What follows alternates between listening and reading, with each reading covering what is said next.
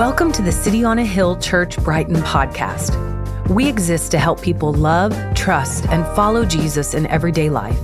We're glad you're here and thanks for listening. More information on the life and mission of City on a Hill Church can be found at coabrighton.org. That's C O A H Brighton.org. My name is Tyler.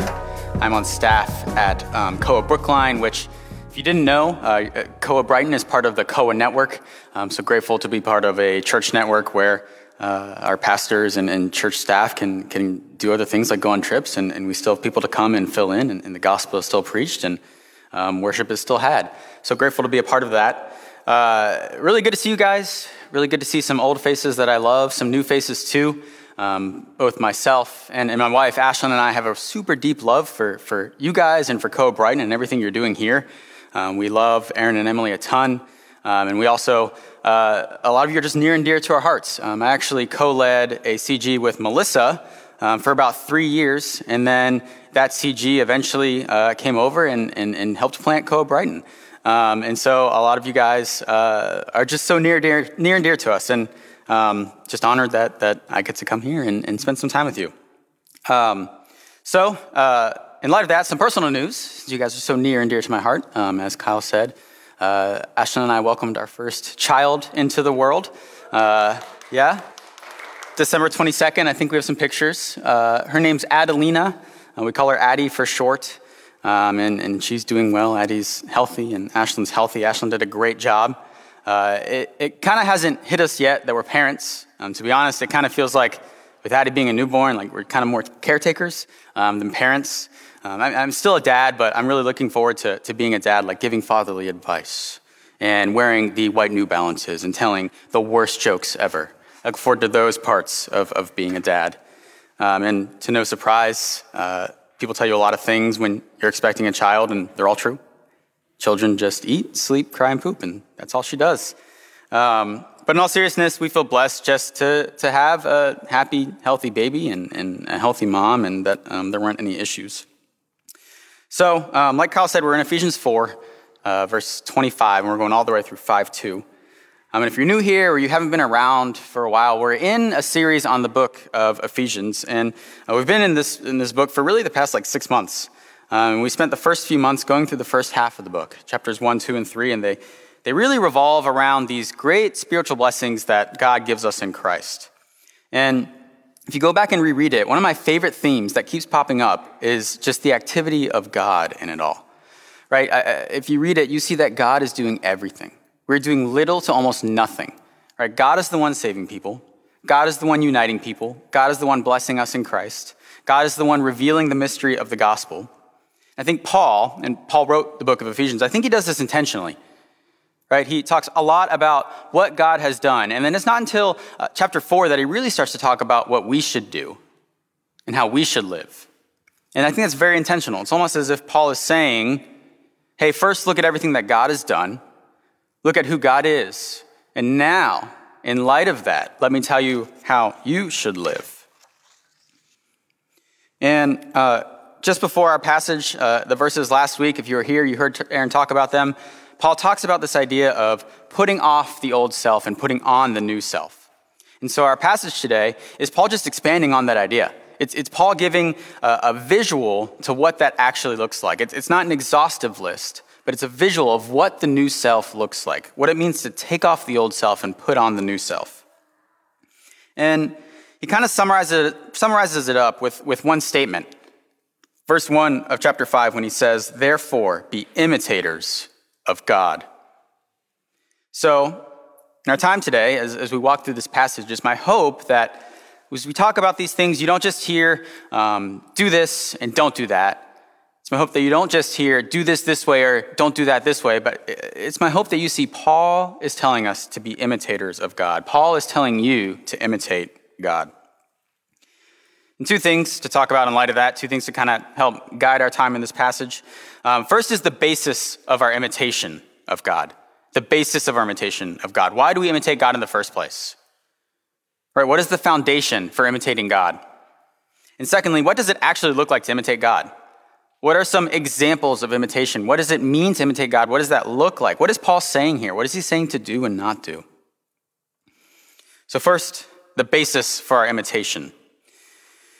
So, I think if you were to walk up to your average Joe, just walking on the street, and you asked him about the things that Paul says in these verses, specifically 25 through 32, I think nine times out of 10, they would agree with you. I think most people even the most anti Christian, anti religious people would agree with the idea that you should tell the truth. You should be a truthful person. I think most people would agree with the idea uh, that um, we shouldn't steal, right? Most people would agree with the idea that holding on to bitterness is not a good thing for you to do. Hundreds, if not thousands, of other religions teach these very same things. So it seems, on the surface, there's almost no difference between the Christian and the atheist. It seems on the surface there's almost no difference between Christianity and most other religions. And what's ironic is if you ask some Christians, not every Christian is going to answer this way, but if you ask some Christians, what makes you a Christian? Some of them would stop, they'd think, and they'd ponder, be like, hmm, I think it's because I don't do these things. Or I'm a Christian because I do these things. Right? But the difference actually comes along when you ask the question, why? right? Why do we do these things? And most will simply say, we do these things because they're good. They're morally good, right? You want to be a good person, so you do these morally good things. We don't do these things because they're bad. They're morally bad. You don't want to be a bad person, right? So we don't do these bad things. But Paul in Ephesians, and therefore Christianity at large, says, don't do these things and don't not do these things simply because they're not good or simply because they are good, but do them because God says we are new. We have a new self and a new identity. And God says we are beloved children. Those two things, those are the basis of our imitation of God. The fact that we are new and the fact that we are beloved children. So let's talk about that a little bit. God says we are new. I know you guys talked about this last week, but I think it's really important to hit on them again um, because the rest of our time in Ephesians, really chapter 4, all the way to the end, again, is talking about how do you live your life as a Christian? How do you live your life personally? How do you live your life with others? How do you live your life in the context of relationships, whether that's marriage or children or what have you? And I have to imagine, week in and week out, we're going to need to be reminded that all these things, all these commands to do this and don't do that, and to live like this and don't live like that, all flow from a place of being new all flow from a place of being an entirely new person. And then that's one thing that actually makes Christianity unique, is Christianity addresses the whole self. Right? Christianity doesn't just address your morality. It doesn't just address your um, intellect or your spirituality. It addresses your entire self. So when you become a Christian, it's not that you have some good areas in your life that remain untouched, and then the bad areas of your life you kind of do better or become better. No, what Christianity says is that you are a brand new person entirely. Right? Entirely. Having a newborn, um, you know, my rhythms and habits and routines are all kinds of whack and find myself doing things I don't normally do. For some reason, I don't know why this is the case, but I'm watching the news way more often. I know I was just having more downtime, but I saw a news clip recently about a guy named Thomas Randall. Anyone see that news clip, Thomas Randall? No. Okay. Thomas Randall is actually a man named Ted Conrad. And Ted Conrad in 1969, he robbed a bank in Cleveland um, with what is worth today about $2 million. And obviously he fled, and he actually ended up right outside of Boston. Um, and not even a year after he robbed the bank, he walked right into a Social Security office, got a new Social Security card with a new name, Thomas Randall. And so at that moment, he was new. He became new. But Thomas Randall, he had to, to work to change himself right? He had to change his habits. He eventually actually became, his friends and, and his wife said he became a good person, right? He's actually a good person. He, he eventually even had kids. He worked an honest job, and his friends thought extremely highly of him. He had to work to change himself. And actually, side note, super interesting, it was actually a deathbed confession. He was about to die, and he confessed to his wife and his, his kids, like, oh, yeah, I'm actually Thomas Randall. And so, in one sense, this does illustrate how you become new. It's a moment, right? The moment when Thomas Randall became, or sorry, Ted Conrad became Thomas Randall. But at the same time, where the difference is, is Thomas Randall was the one doing all the work. He was in charge, he was calling the shots.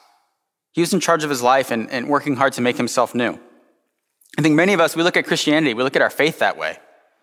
We look at our newness that way, right? We say, I need to get my act together. I need to stop doing this. I need to start doing that. I need to go to church. But in a sense, when we do those things, what we're actually doing is just becoming religious. Becoming religious is something you do. Becoming new is something that's done for you. It's something that's given to you. It's something that God does. And it does come at a cost. It's not like God uh, gives this freely in that no one had to pay a cost for that. Right? Elsewhere in Scripture, Paul says, You were bought with a price, so glorify God in your body. We are made new when we trust in Jesus, what Jesus did on the cross. Right? Jesus took on our old self on the cross, and he gives us his new self. In the passage prior to ours, it describes the new self as holy and truly righteous and made in the likeness of God. That's Jesus. In 2 Corinthians, another letter written by Paul, he says it in a different way. He says, If anyone is in Christ, he is a new creation. So again, when you become a Christian, it's not just upgrading yourself, it's not the 2.0 version. Right? You're completely different than what you were before. You're new. And so, this is part of the basis of our imitation of God. We are new. Our old self, our old ways of living are left behind. The second part of the basis of orientation. Look at verse 1 in chapter 5. We are told to be imitators of God as beloved children. So the main command here is obviously be imitators of God. That's kind of the summary of what we're talking about today. That's the summary of our verses. But don't miss the second part. It's, it, it almost slips by unnoticed. And honestly, it, it took me a little while into studying this passage to really see that. As beloved children. This describes both how God sees us and how we are to imitate him. So, you might imitate your boss at work because she's really good at what she does and she's made it to a certain point in her career and in your field that you want to be at as well, so you imitate her, right? You imitate a roommate or a good friend or a spouse because you spend a lot of time with them. And so you start to pick up on their habits and, and their character and certain tendencies and things they do. And those aren't bad reasons to imitate people, and those aren't bad reasons to imitate God. We ought to imitate God because God's good at being godly. There's no more godly than God, right? We ought to imitate God and his character because we've been spending so much time with him and in his word and in prayer that we see who he is in the scriptures and we begin to emulate that. Those are good things. But this text is also telling us that we should imitate him as beloved children.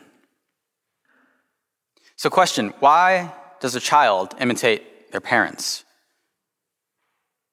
It's not because they're wise enough to see what their parents do as good and bad, and therefore they imitate it as such.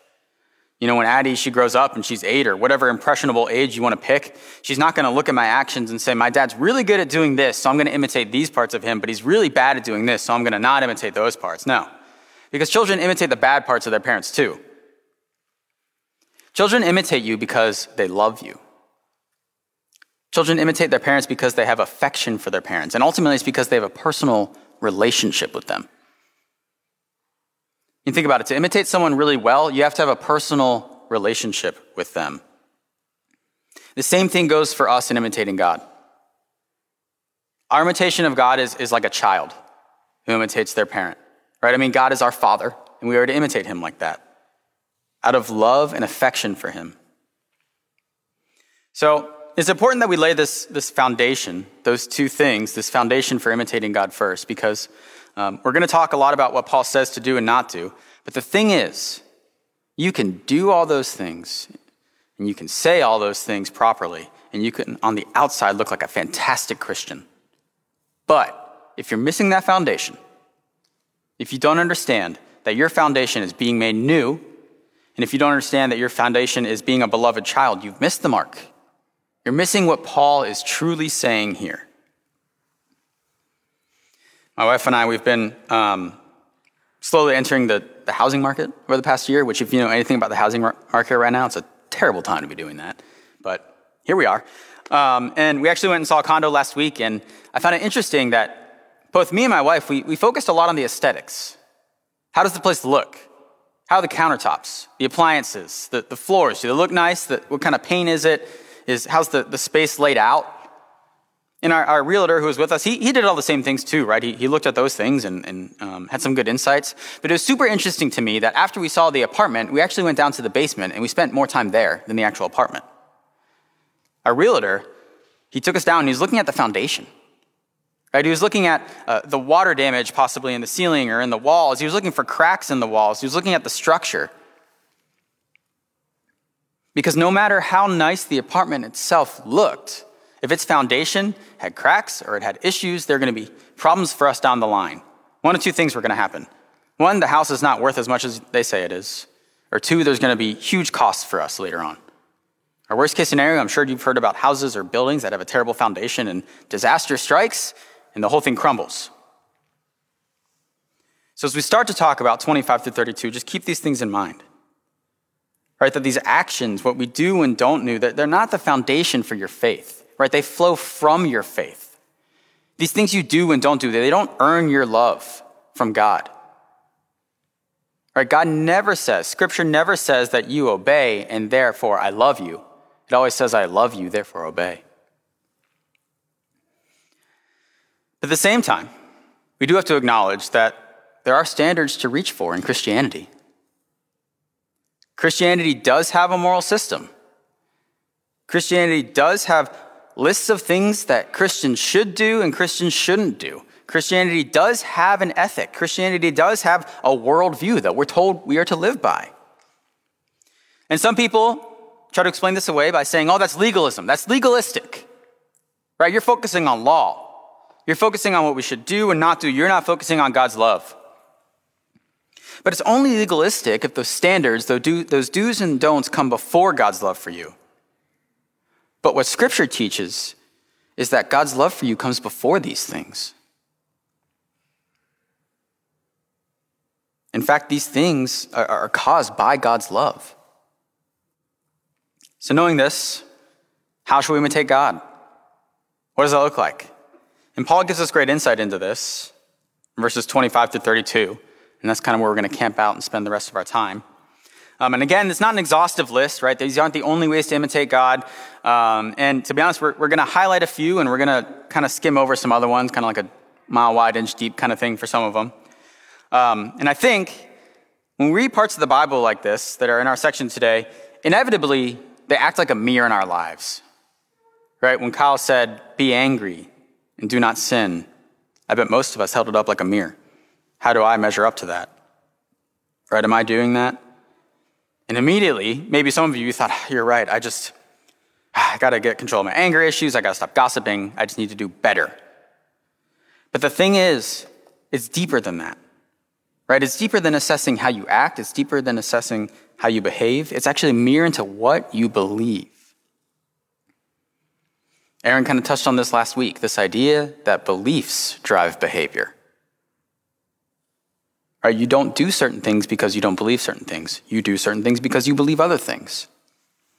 So, for example, when scripture tells you to do something like pray, don't just think to yourself, ah, I need to pray more, or oh, I need to get in the habit of waking up at 4 a.m. and praying.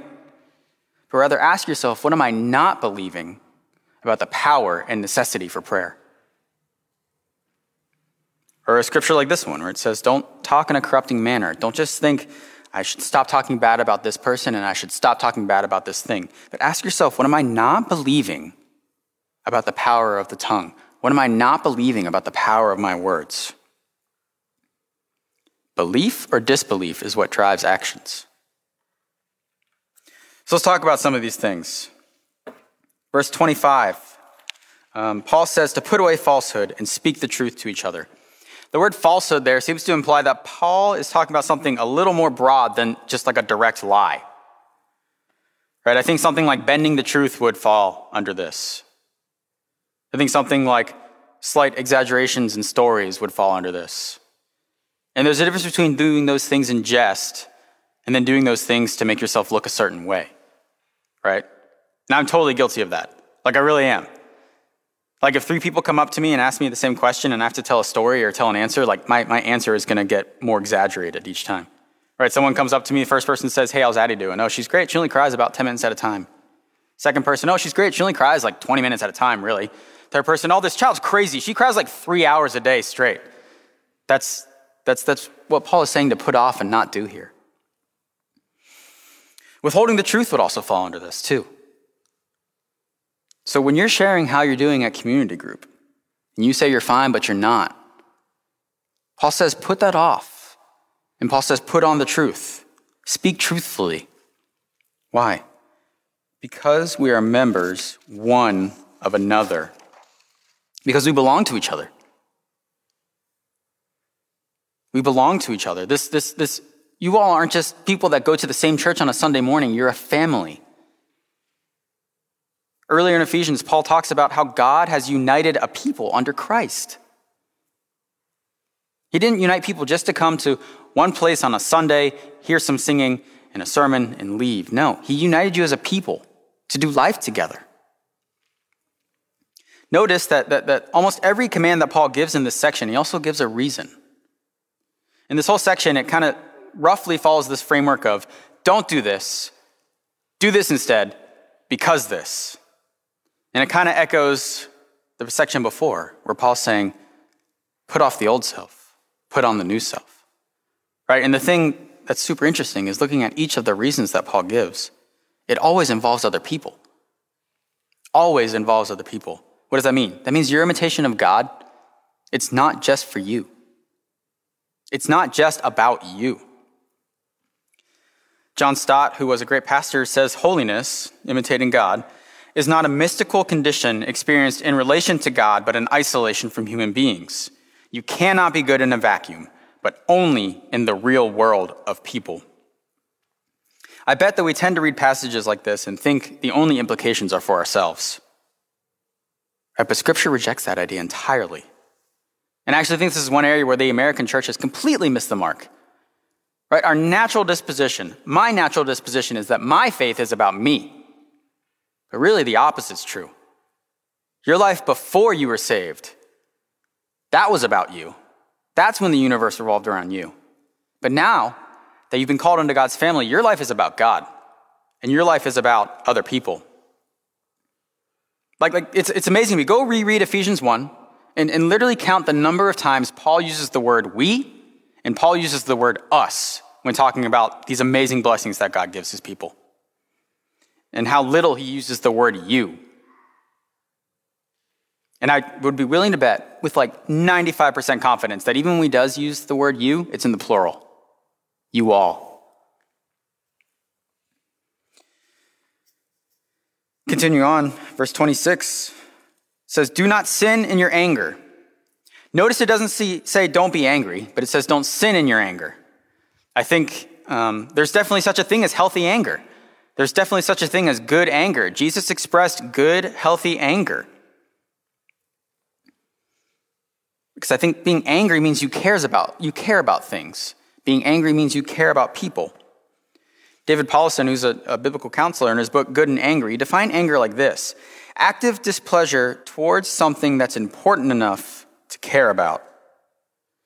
In other words, anger, when you're angry, is in a way you saying, That matters to me. That matters to me. And we all experience this in different ways. Some of us like a firecracker, right? Some of us, we kind of simmer like a pot of water and then boil over. Some of us, we get just really quiet and it turns into a silent treatment kind of thing. Some of us, there's a rare breed that get mad at objects. I'm one of those people. Literally, I'll stump my toe on a chair and I'll turn around and say, That's the most disgusting, ugly chair I've ever seen. Your color is terrible. Look at the way you're designed. You're so stupid. That's, that's me. We all express anger in different ways. So the natural question then is what does it mean to be angry in such a way that you're sinning? And to be honest, it's, it's kind of impossible to draw like an objective line, but I'll say this. When you attempt to satisfy your anger, at the expense of others. So, in other words, when you attempt to satisfy your anger not for their own good, but for your own satisfaction, I would argue that's sinning in anger. I would say if it, in your anger and your thoughts of anger, if you start having untrue thoughts about someone, like, oh, this person is the worst and they're trying to defame me and do all these things that clearly aren't true, I would say that's sinning in anger. On the flip side, if you have true thoughts about someone with malicious intent, that's also sinning in anger. Frederick Buechner says of the seven deadly sins, anger is the most fun. The chief drawback is that what you are wolfing down is yourself. The skeleton at the feast is you. Satisfying anger is like a feast. Maybe you can resist for a little bit. Maybe you dabble in some appetizers, but eventually, eventually, if you don't deal with it properly, you're going to dive in. And I want to spend a lot of time talking about how to deal with anger, but we don't have time for that. So let me mention just, just two things. This first one, when I say it, you're going to be like, come on, you serious? First one is prayer. Prayer. Pray for the people that you're angry about. I can tell you from experience in my life, when I'm diligent in prayer for the people that I'm angry about, when I'm praying for them to know the love of Jesus more deeply, to reflect God in their life more clearly, and for me to be of any assistance I can in that, it's a lot harder to get angry at someone when you're praying that way. The second thing, and we touched on this earlier with the whole beliefs inform behavior idea, but ask yourself what are you believing that's causing this anger? So a coworker makes a passive aggressive comment about you. Ask yourself what do you believe about what they said that made you so angry? What do you believe about your worth and your value that makes you so angry? What do you believe about that, that, that it was a possible strike against your dignity that made you so angry? That, that doesn't mean there's not need for a conversation like, hey, that really hurt me. But what Paul is telling us here is to put that off, ultimately because God has given you a new self, and because in Christ, God provides everything you think you were stripped of in that moment. Paul also says, Do not let the sun go down on your anger. He says, reconcile. That means reconcile your anger. Whether it's, you know, you have to go spend some time in prayer and in the word and, and figure it out in your own heart, or whether it's you need to go to your brother and sister in Christ and, and, and figure it out and, and reconcile. He says, reconcile. Jesus puts reconciliation at moments above the worship of God. He says, before you go and worship God, go reconcile with your brother or sister. Now, does this mean if a husband and wife get in a fight at 11:59 p.m., that they need to reconcile before the day's over? No. That's not what Paul's saying. Paul is saying, don't let your anger fester. Don't let your anger fester and endure. Why? Because festered anger is an opportunity for the devil. He says in the very next verse. Festered anger is an opportunity for the devil. So maybe this is just me personally, but I don't actually tend to think of my own like individual actions as the very thing that give an opportunity to the devil. I don't think of my own actions as the very thing that open me up to spiritual attacks. Usually it's the opposite, right? Usually it's like, oh, I'm, I'm sorry, I, I, I'm upset, I got angry. You know, I think it's because I'm under spiritual attack, right? And sometimes that happens. That certainly happens sometimes. But what this is saying is that the opposite is true. It's your anger that brings you those things on you, right? It's your own actions and your own sins that, that opens up that door. It's like Frodo in the ring in Lord of the Rings, right? There's this, this one ring to, to rule them all, and Sauron, the big bad guy, he wants the ring back, and Frodo has it. Anytime Frodo puts the ring on, in an instant, Sauron knows where he is, and he sends people to go get him. I have to imagine that's a little bit what it looks like to fester in anger. We are immediately open to spiritual attacks. When we let anger fester, I'd safely bet the devil is close by. Spiritual attacks are close by. Verse 28 says, Do not steal, but do honest work so you can give to people who are in need. So Paul doesn't say, doesn't just say stop stealing, although that's true. Whether it's a full blown shoplifting addiction type of thing, whether it's stealing hours from your work, whether it's not managing your priorities properly and stealing time from your family. But he also says, do honest work so you can give to those in need. Question Have you ever thought about the purpose of your work, the purpose of your income to be for other people in its entirety? Right, my first thought when I get my paycheck is not, how can I use this for other people? That's usually the last thought with whatever's left over, right? Now, I'm not saying that Paul is saying you need to give 100% away here because I, you have to provide for your family. That's a form of giving.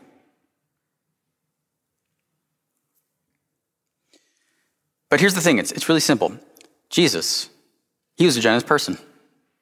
He was generous and quick to meet any need in the perfect way.